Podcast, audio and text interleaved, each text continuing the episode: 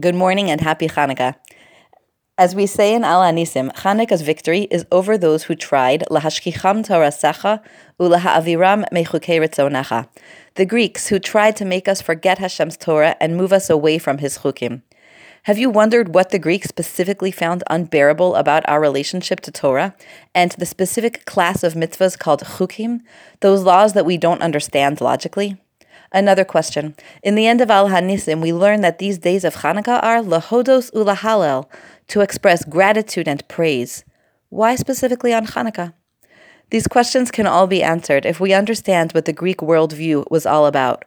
The Greek philosophy put the human mind at the peak of creation. They believed that everything worth understanding could be understood with logic and reason. The Greek culture produced philosophers like Aristotle and mathematicians like Pythagoras. They were the great thinkers. They believed that what could be proven and understood was true, and nothing more. The human mind is the absolute greatest force.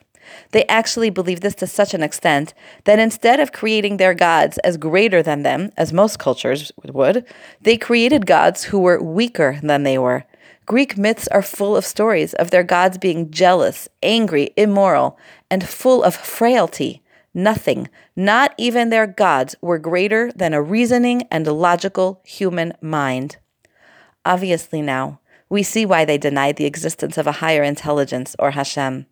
They believed that anything true could be reasoned and proved. So chukim, mitzvahs that we accept we can't understand, that went against their beliefs entirely. Our Torah is based on the premise that it's divine wisdom, and we're limited in our understanding of it. That is anathema to a Greek mind. They couldn't handle it. By the way, our Parsha Miketz hammers this lesson home to us too. Yosef Hatzadik, over and over in his life, acknowledged Hashem as the power in his life. He never attributed any of his personal success to himself. It was always, as Rashi says, Shem Shamayim Shagur Befiv. It was all about Hashem. For example, when Paro called Yosef to the palace to interpret his dream in the beginning of Miketz, instead of acknowledging that he was talented at dream interpretation, Yosef said, Biladai, it's not me. Hashem will interpret the dream. And why should Hanukkah, when we overthrew this Greek mindset of human self sufficiency, be days lahodos ulahalel? Only someone who sees themselves as limited and lacking can actually feel gratitude to another being, to Hashem or a person. All gratitude is an admission that we have a weakness. We're lacking in some way which someone else filled. Everyone wants to be self sufficient. It's hard to say we need others. But once we admit that we are dependent, then we can come to a level of hoda'ah, thankfulness. That's why the shorash of hoda'ah, gratitude, is the same one as vidui, admission.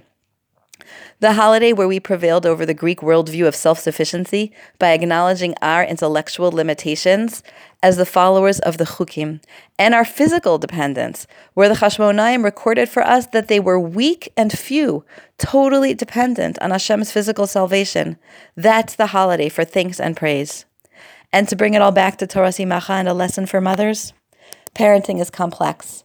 It's a huge challenge, and I do believe it's harder today than it used to be. I think it's good for all of us to remember that we're not supposed to have all the answers. We're not Greeks. Hashem created us rabos vechasronan, with deficiencies and areas of weakness, so that we would learn to give and to take to, each, to and from each other, and to learn to take from Him. Parent isn't something we intuitively get. It's good to acknowledge we need help to read books on child development, to take parenting classes, to consult with other parents we admire, and keep acknowledging our limits and receiving help so we can be full of gratitude and praise to Hashem and to His messengers who are all around us, helping us parents day by day. Happy Hanukkah.